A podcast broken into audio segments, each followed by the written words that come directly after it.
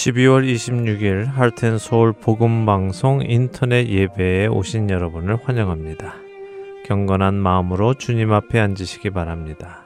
묵도하심으로 오늘의 예배를 시작하겠습니다.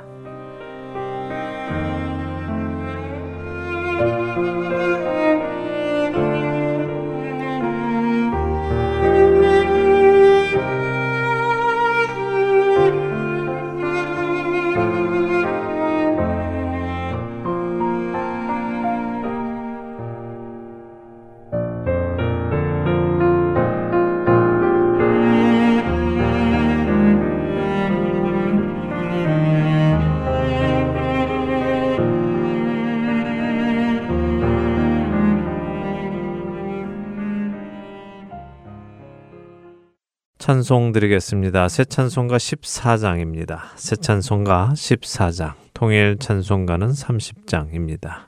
통일 찬송가 30장. 주 우리 하나님 찬송하겠습니다.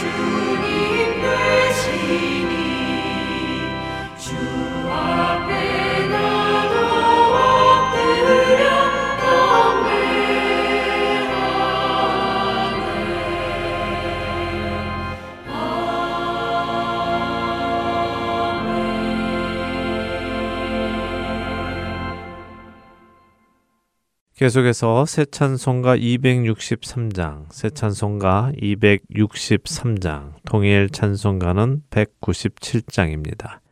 통일 찬송가 197장, 이 세상 험하고 함께 찬송하겠습니다.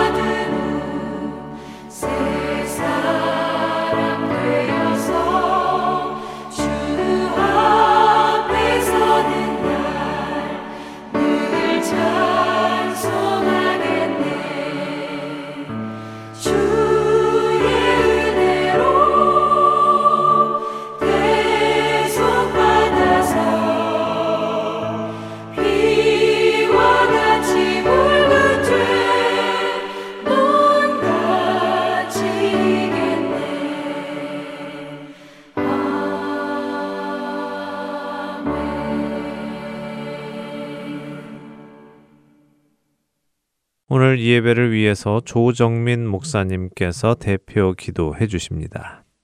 하나님 아버지, 코로나 바이러스 사태가 시작될 때만 해도 어떻게 언제 끝날지에 대한 생각들이 많았지만 한 해 동안 줄곧 결국 함께 모이지 못하고 마지막까지 비대면 예배가 되고 말았습니다.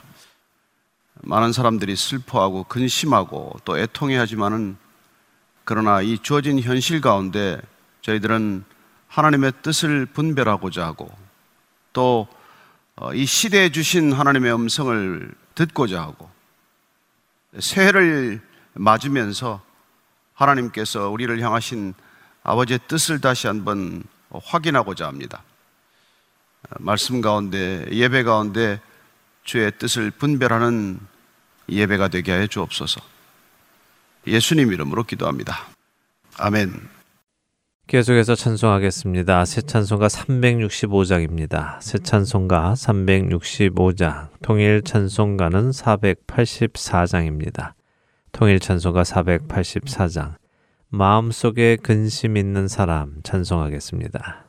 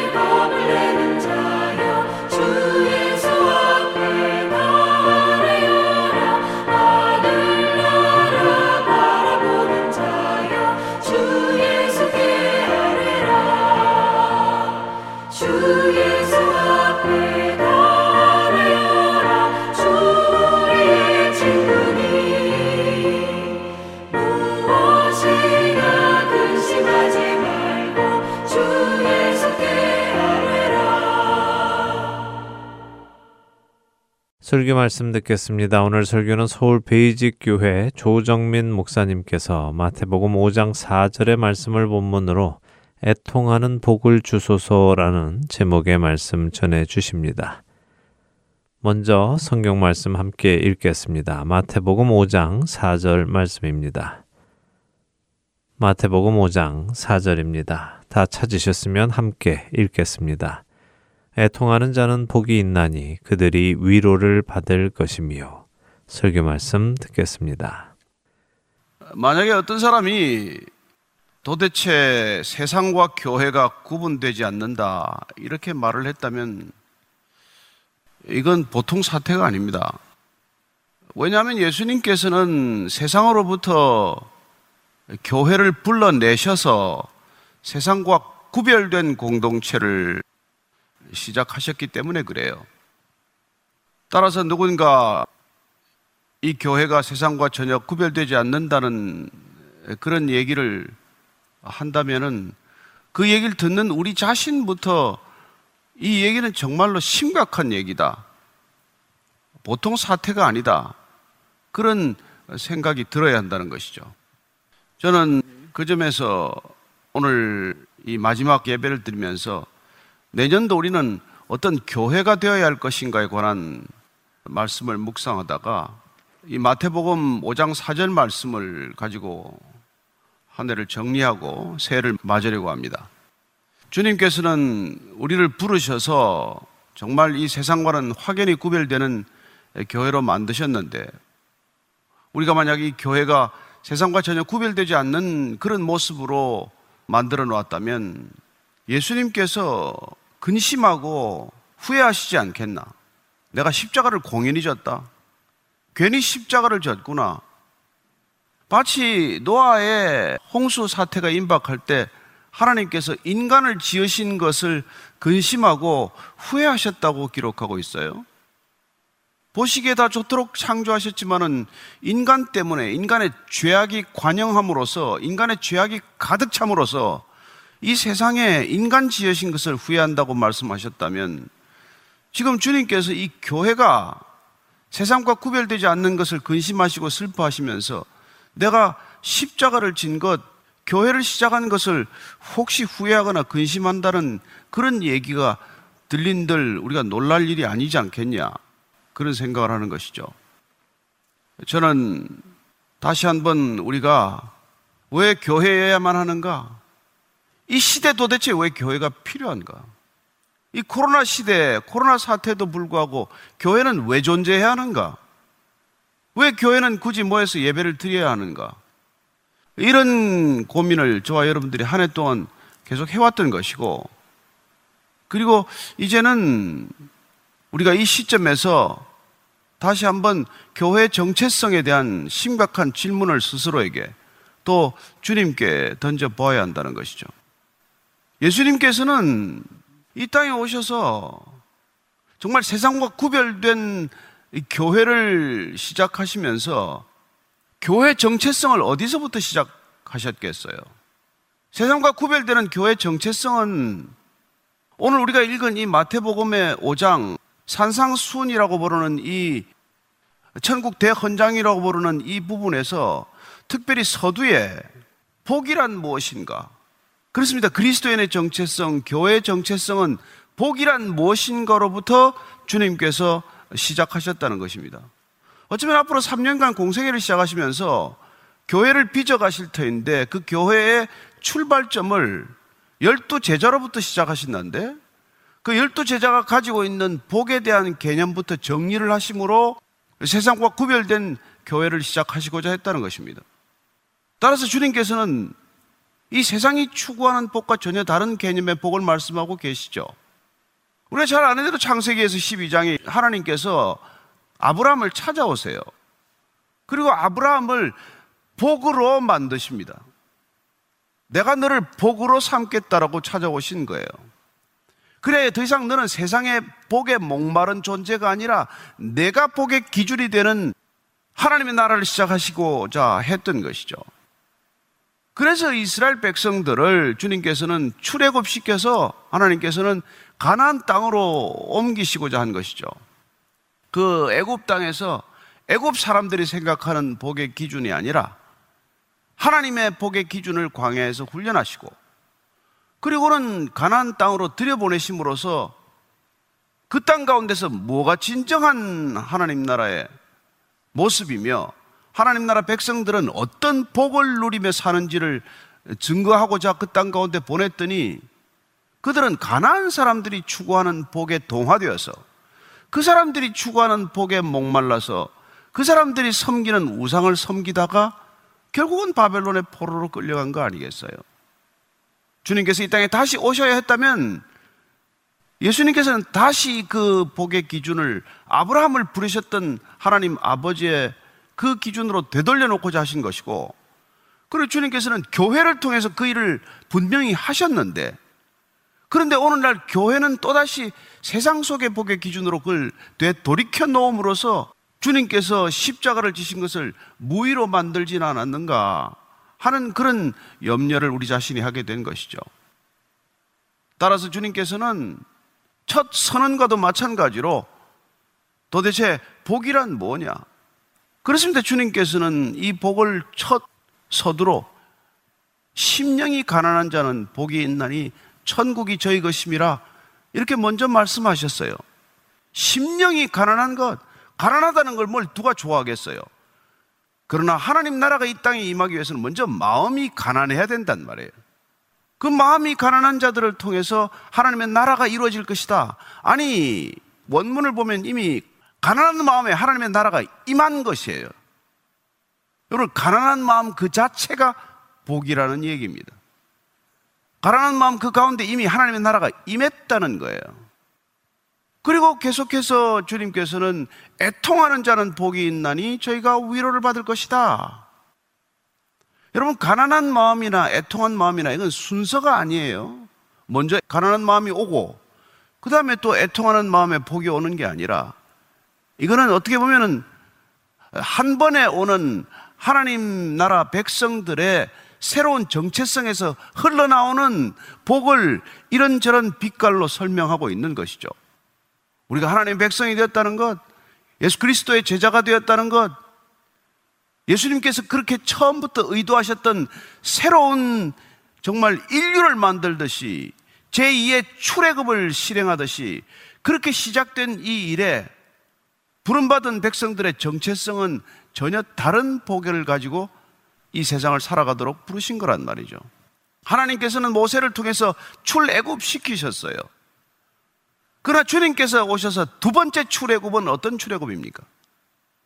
첫 번째 출애굽은 물리적으로 우리를 애굽 땅에서 끄집어내서 가나안 땅에 집어넣는 것이었다면은 예수님께서 의도했던 두 번째 출애굽은 우리 안에 있는 애굽을 꺼내는 것. 그게 주님께서 의도하는 새로운 출애굽이고 우리를 새롭게 빚으시는 그 사도 바울의 표현대로 우리는 새로운 피조물을 되게 하신 예수님의 의도란 말이죠. 그렇게 새로운 피조물로 빚어지는 새로운 신인류의 정체성에서 흘러나오는 것은 심령이 가난한 거란 말이에요. 심령이 가난한 복. 그리고 이렇게 애통할 줄 아는 복이란 말이에요. 애통할 줄 아는 복. 애통은 단순한 슬픔이 아니에요. 애통은 내가 뭐 아끼는 걸 잃어버렸거나 내가 가지고 있던 것들을 소중한 걸 잃었기에 생기는 그런 안타까운 마음이 아니란 말이에요. 애통함이란 하나님의 형상을 잃어버린 데 대한 죄로부터 비롯된 일그러진 형상에 대한 우리의 슬픈 반응, 태도를 말하는 거예요. 저는 뭐 그게 애통함이 슬픔과 비슷하죠.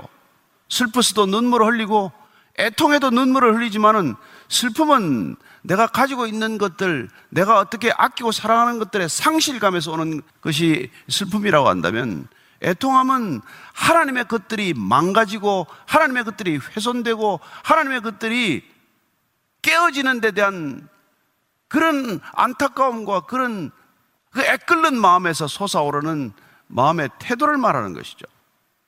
근데 이 애통함이야말로 복이라는 거예요. 그렇습니다. 벌써 이 두 가지만 하더라도 우리는 세상과는 전혀 다른 느낌의 복 아니에요? 그렇습니다. 이것은 새로운 정체성의 변화로부터 비롯된 것이기 때문에 새로운 정체성이 빚어내는 성품과도 같은 것이란 말이죠. 따라서 그리스도인의 복이란 세상 사람들이 추구하는 소유로부터의 변화를 추구하는 복이 아니라 존재의 변화로부터 비롯되는 복을 말한다는 것을 우리는 유념해야 한다는 것이죠. 우리가 어떤 사람이 되느냐, 이게 복이란 말이에요. 죽어도 변할 것 같지 않던 사람이 변하는 것, 이게 복의 시작이에요. 따라서 성품이 변하는 것, 성격이 변하는 것, 본성은 도저히 변할 수 없는 타락한 인간의 본성이 정말 거짓말같이 변해버린 것. 여러분, 그게 애통하는 마음이요. 그게 가난한 마음이란 말이에요. 자기밖에 모르던 사람이 이웃의 아픔에 공감하는 그런 놀라운 변화. 그저 내 소유만을 위해서 죽을 고생을 다하던 사람이 어느 날 슬그머니 손을 펴고 그 소유를 나누기 시작하는 변화. 그런 변화는 진실로 우리가 하나님께서 우리를 부어주신 새롭게 빚으신 놀라운 그런 변화로부터 비롯된 복이라는 것을 알게 됩니다. 세상은 뭐가 복이에요? 어쩌면 뭐 살이 쪘다가 살이 빠지는 변화를 복이라고 할지 모르죠. 어쩌면 아무것도 없던 사람이 재산이 한 미천 늘어나면 그걸 복이라고 말할지 모르죠. 어쩌면 뭐 내 민주화 운동한다고 감옥 들락날락 하다가 국회의원 빠지 달면 그런 변화를 복이라고 할지 모르죠. 누구도 어느 병원에서도 낫지 못한다는 불치병이 나으면 그런 변화를 복이라고 말하겠죠. 성경은 그런 것을 복이라고 말하지 않습니다. 그게 복이 아니라는 것이 말이 아니라 그런 복이 예수님의 관심에 주된 복이 아니란 말이에요.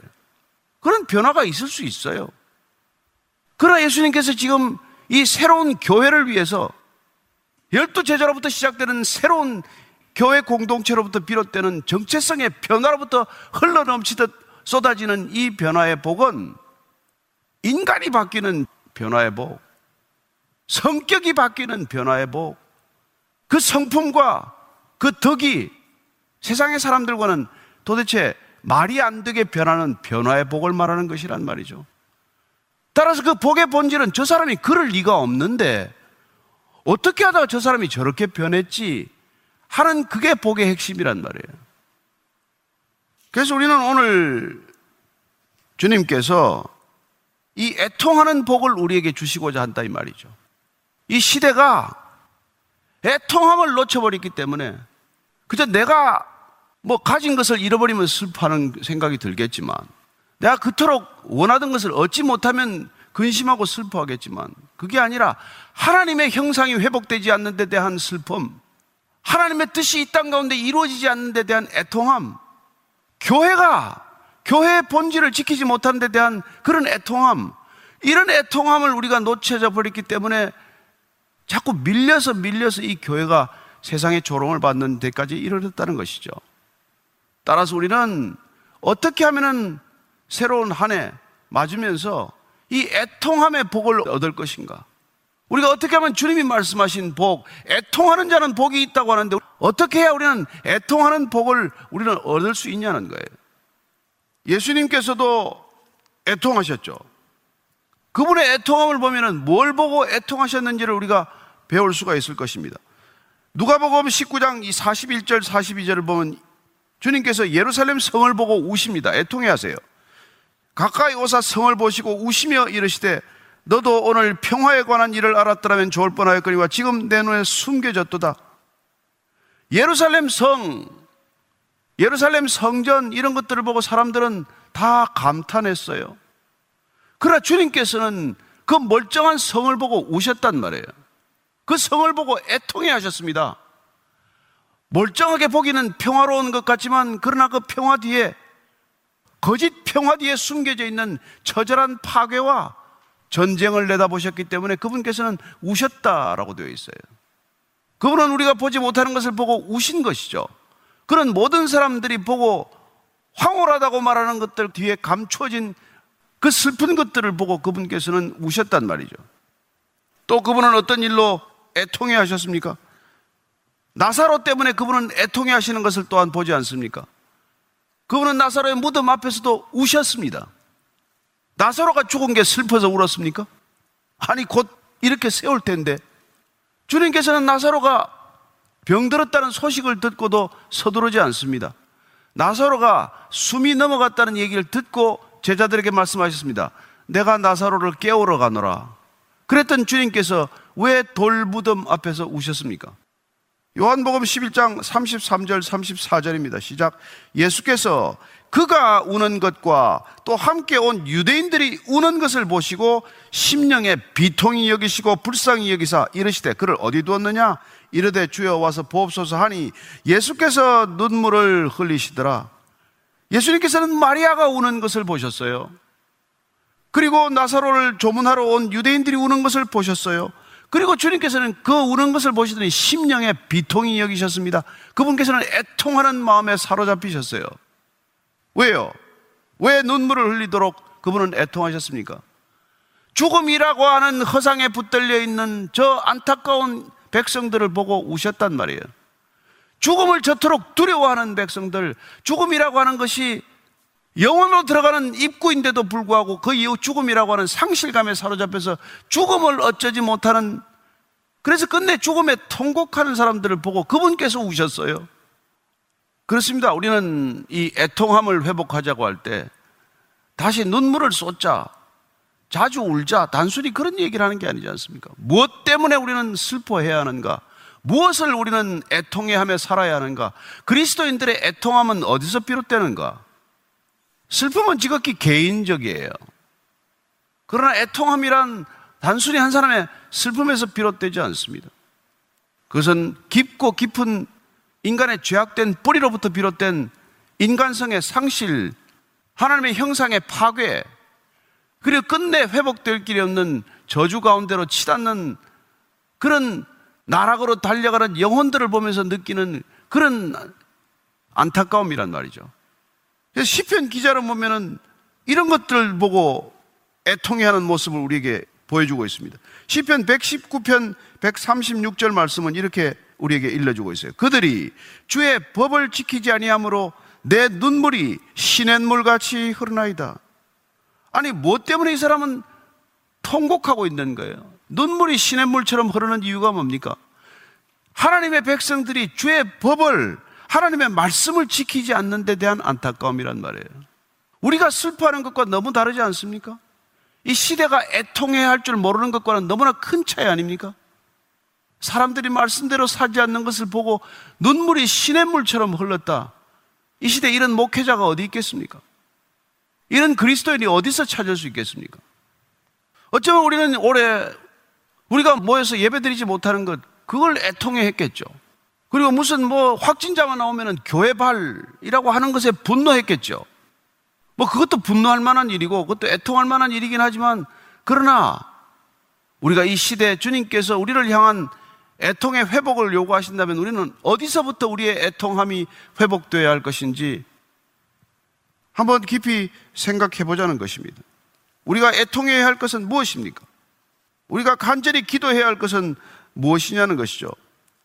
물론 우리는 이 애통함이 정말 우리 여러 가지 일들로 인해서 비롯된다는 것을 잘 압니다. 그리고 때로는 이 애통함 때문에 하나님과 더 멀어질 수도 있어요. 꼭 애통하다고 해서 하나님 앞으로 달려가는 것은 아닙니다. 그럼에도 불구하고 이 애통함은 주로 신앙적 이유 때문에 표현되는 거예요. 그냥 눈물을 흘리는 것, 단지 슬퍼하는 것은 인간적입니다. 그러나 애통해 할 줄 아는 것은 신앙적이에요. 믿음에서부터 비롯됐다는 것입니다. 따라서 믿음의 태도가 흔들릴지라도 우리는 애통해 하는 동안은 주의 은혜를 맛볼 수 있는 문이 열려 있다는 것을 알게 됩니다. 시편 77편을 보면은 그는 하나님께 삐졌어요. 마음이 상했어요. 그래서 이렇게 노래합니다. 77편 2절 3절이에요.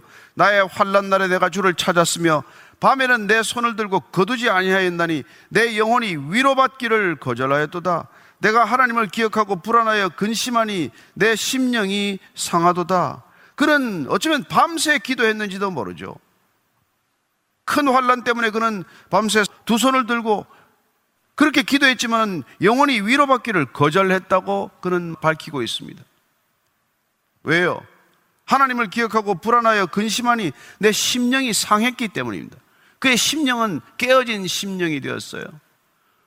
그러나 그는 깨어진 심령을 부여안고 어찌됐건 하나님 앞에서 두 손을 들고 무릎을 꿇고 하나님 앞에 나왔다는 것, 이거야말로 축복 아니겠습니까?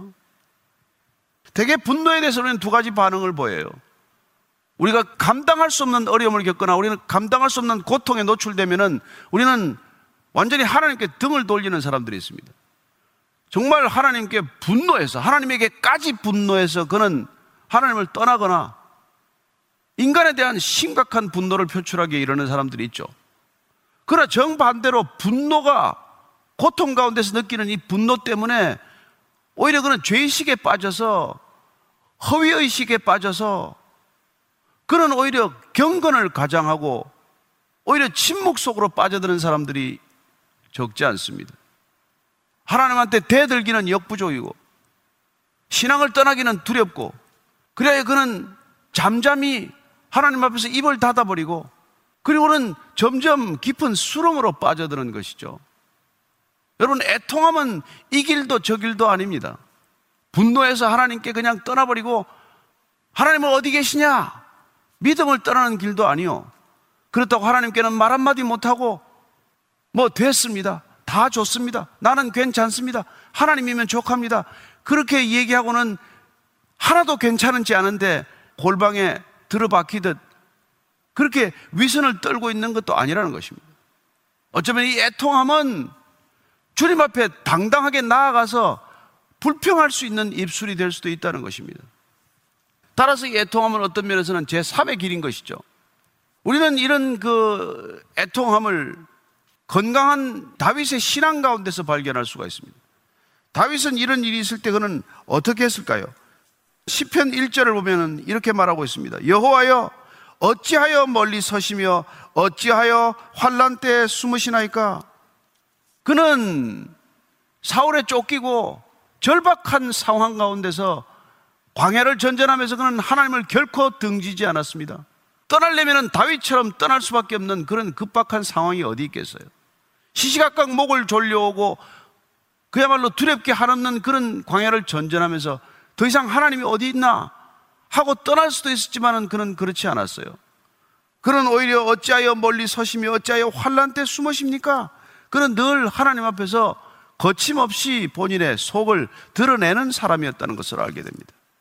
13편 1절을 보면 여호와여 어느 때까지니까 나를 영원히 잊으시나이까 주의 얼굴을 나에게서 어느 때까지 숨기시겠나이까 언제까지 주님 제 기도에 응답하지 않으실 작정이십니까? 저는 이런 건강한 우리의 기도가 애통함을 통해서 회복될 수 있다고 믿습니다. 진실로 애통해 할 때 우리의 기도는 위선적인 기도도 아니요. 기도의 자리를 아예 떠나버리는 것도 아니요.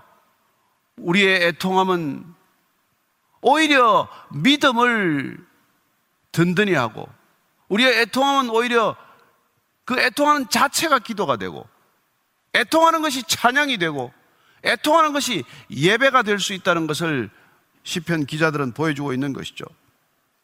주님께서는 끝까지 이 애통함을 감추지 않으셨습니다. 그분께서는 애통함으로 기도하셨습니다. 겟세만의 동산에서도 애통함을 스스로 드러내셨습니다. 제자들에게도 민망해서 내가 죽겠다. 나를 위해서 기도해달라. 그분께서는 부탁하셨습니다. 십자가에서 죽어가시면서도 나의 하나님, 나의 하나님 어찌하여 나를 버리십니까? 그런 애통함을 그는 거침없이 예수님께서 드러내셨다는 것을 보게 됩니다. 히브리스 기자는 이것을 이렇게 주석하고 있는 것이죠. 그래서 히브리스 기자의 얘기를 들으면 그는 이렇게 예수님의 애통함을 어떻게 드러내셨는지를 알려주고 있습니다. 그는 히브리서 5장 7절이에요. 그는 육체에 계실 때 자기를 죽음에서 능히 구원하실 이에게 심한 통곡과 눈물로 간구와 소원을 올렸고 그의 경건하심으로 말미암아 들으심을 얻었느니라. 그는 마지막 순간까지 죽음에서 구원하실 이에게 통곡과 눈물로 애통함을 올려드렸다고 기록하고 있습니다. 하나님의 아들이 뭐 때문에 애통해야 합니까? 하나님의 아들쯤 되면 애통함을 감춰야 되는 것 아닙니까? 그러나 육신으로 오신 우리 예수님께서는 그 애통함, 비통함을 감추시지 않았습니다. 그분은 예루살렘 성을 보고도 우셨고 나사로 때문에도 우셨지만 그러나 그분께서는 마지막 순간까지 십자가에서까지 그분은 애통함을 드러내셨다는 것입니다. 그 애통함이야말로 그분의 능력이었고 그 애통함이야말로 하나님께서 응답하시는 놀라운 기도의 통로였다는 것을 알 수 있는 것이죠. 사도들도 마찬가지였어요. 사도들도. 사도 베드로는 그 나름대로 애통함을 가졌던 사람입니다. 그는 마지막 유언장과도 같은 편지 두 개를 보내면서 그는 애통하고 분노하는 것을 거침없이 드러냈어요. 이단들의 빼앗긴 성도들에 대한 애통함, 멀쩡히 구원받고도 다시 그 구원을 누리지 못한 채 그 이단들의 사슬에 끌려가는 그 안타까운 모습에 그는 애통함을 감추지 못했던 것이죠. 그리고 베드로전서 2장 8절에 이렇게 기록하고 있습니다. 이는 이 의인이 그들 중에 거하여 날마다 저 불법한 행실을 보고 들으므로 그 의로운 심령이 상함이라. 그렇습니다. 애통함은 상한 심령을 드러냅니다. 이 상한 심령을 드러낼 때 주님께서는 그 심령을 제물로 받으십니다. 우리는 상한 심령으로 통곡합니다. 그러나 그 통곡의 눈물을 눈물병에 담으시고 개수하시는 하나님이십니다. 따라서 우리는 눈물의 자리, 애통의 자리, 비통의 자리, 그 자리가 곧 기도의 자리임을 기억해야 합니다. 그 자리가 한마디 말씀을 올려드리지 못했더라도 그 눈물이 기도이고 그 눈물이 예배임을 우리는 기억해야 한다는 것이죠. 우는 것만으로도 충분한 예배입니다. 우는 것만으로도 충분한 기도입니다. 우는 것만으로도 충분한 주님과의 교통이라는 것이죠. 주님께서는 그 눈물을 귀하게 받으십니다. 주님께서 그 눈물을 받으신 것을 어떻게 알 수 있을까요? 에스겔서 9장 4절, 5절, 6절을 읽습니다.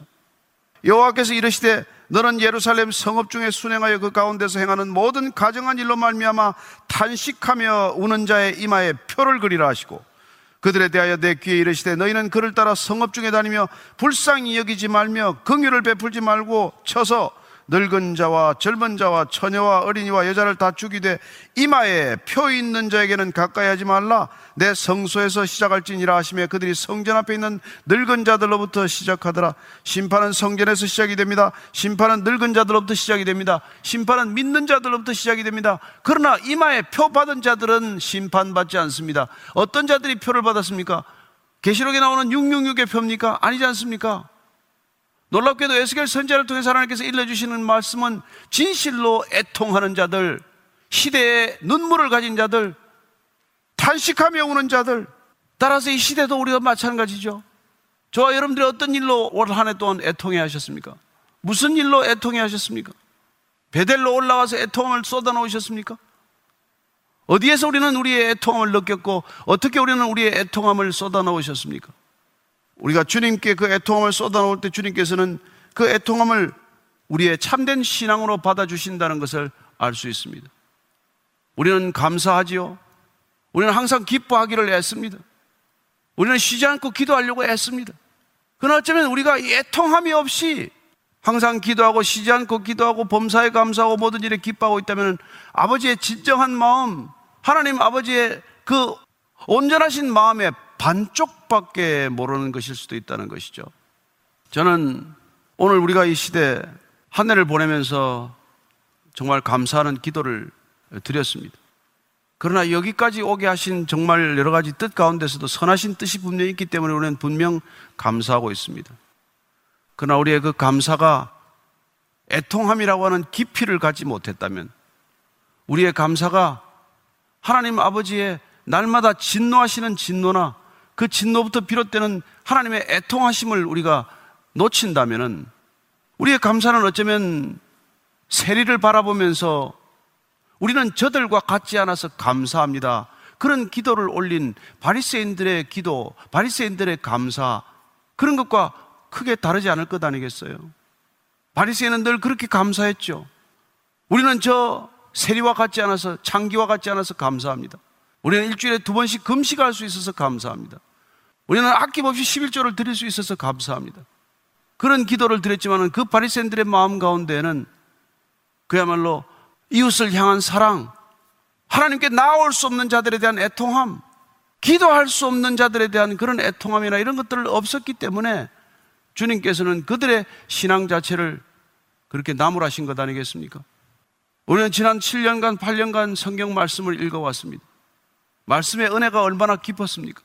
그 말씀 때문에 정말 눈물을 흘렸다는 사람도 많고, 그 말씀 때문에 새로운 비전을 받았다는 사람도 많고, 그 말씀 때문에 정말 내 신앙이 한 단계 업그레이드 됐다는 수많은 간정들을 들었지만, 그러나 우리가 새해를 바라보면서 우리 안에 이 말씀을 통해서 아버지의 마음을 우리가 날마다 그 아버지의 마음과 공감한다면은 우리는 또한 아버지의 애통해 하심을도 우리가 함께 공감해야 할 일 아니겠습니까? 우리의 눈물이 메말랐다면 다시 한번 우리의 눈물이 쏟아질 수 있는 은혜, 그 은혜를 구하고자 합니다. 그래서 오늘 이 마태복음 5장 4절 말씀이지만 애통하는 자는 복이 있나니 위로를 받을 것임이라는 말씀을 저와 여러분이 나누고자 한 것이죠. 우리가 그렇게 애통해 하면 주님께서 약속하십니다. 너희들이 위로를 받을 것이다. 이 위로를 받다는 말은 여기서 위로받다라는 동사가 파라칼레오라는 동사를 쓰고 있어요. 여기서 나온 단어가 παράκλητος 보혜사 성령님이세요. 따라서 주님께서 우리가 애통해 할때 우리의 애통함을 위로하기 위해서 그분께서는 성령을 보내주신다는 것입니다.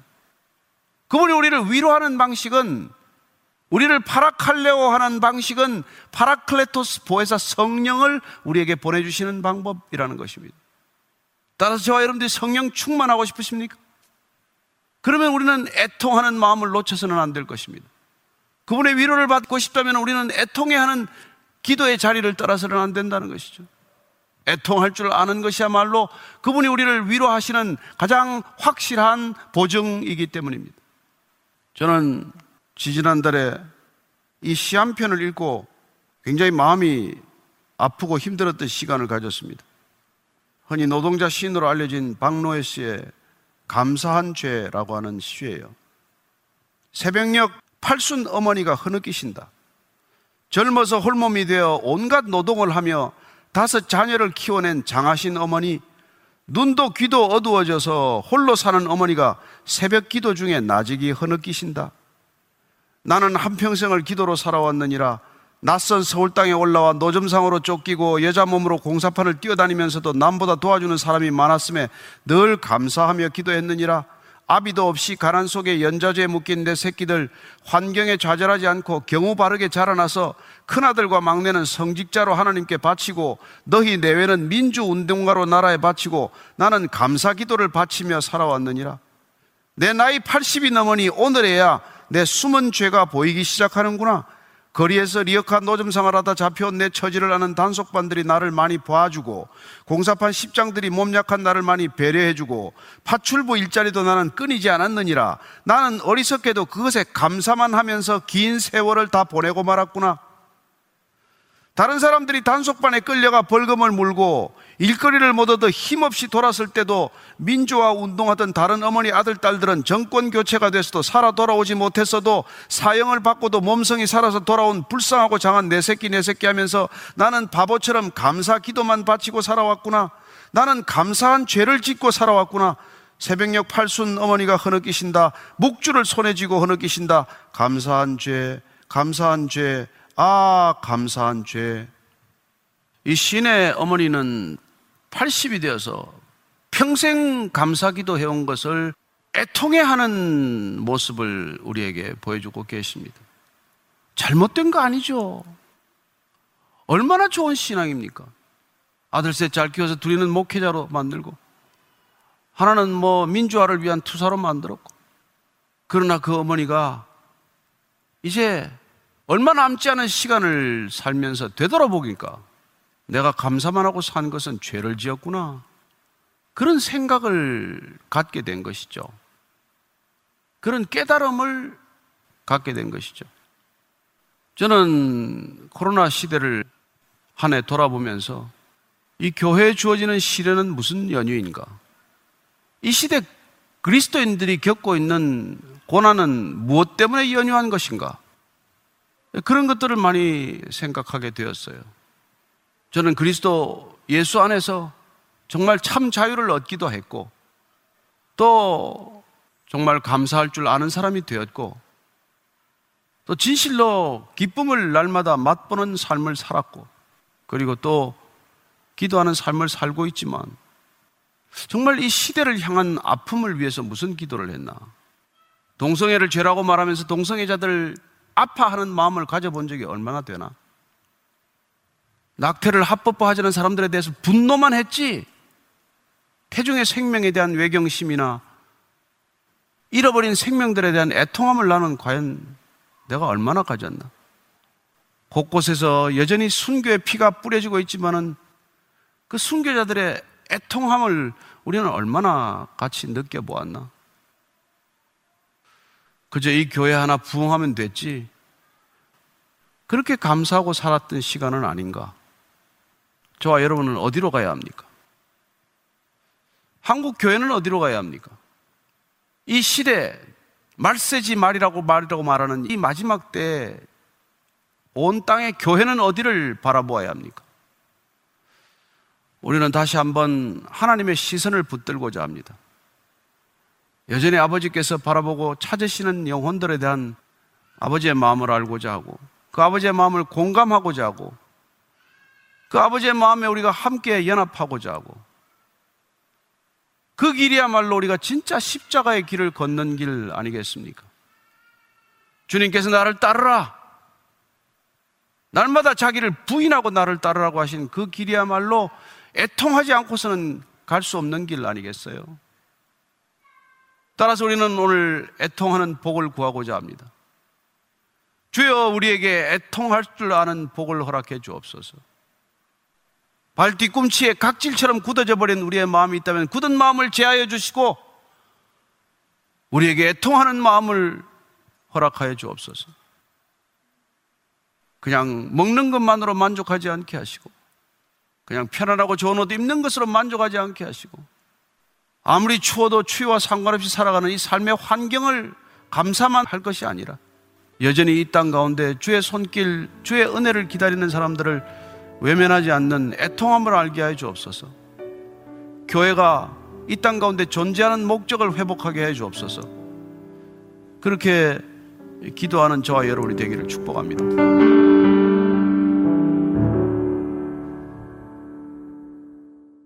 다 함께 일어나셔서 새 찬송가 454장, 새 찬송가 454장, 통일 찬송가는 508장입니다. 통일 찬송가 508장, 주와 같이 되기를 부르신 후에 조정민 목사님의 축도로 오늘 예배를 마치도록 하겠습니다.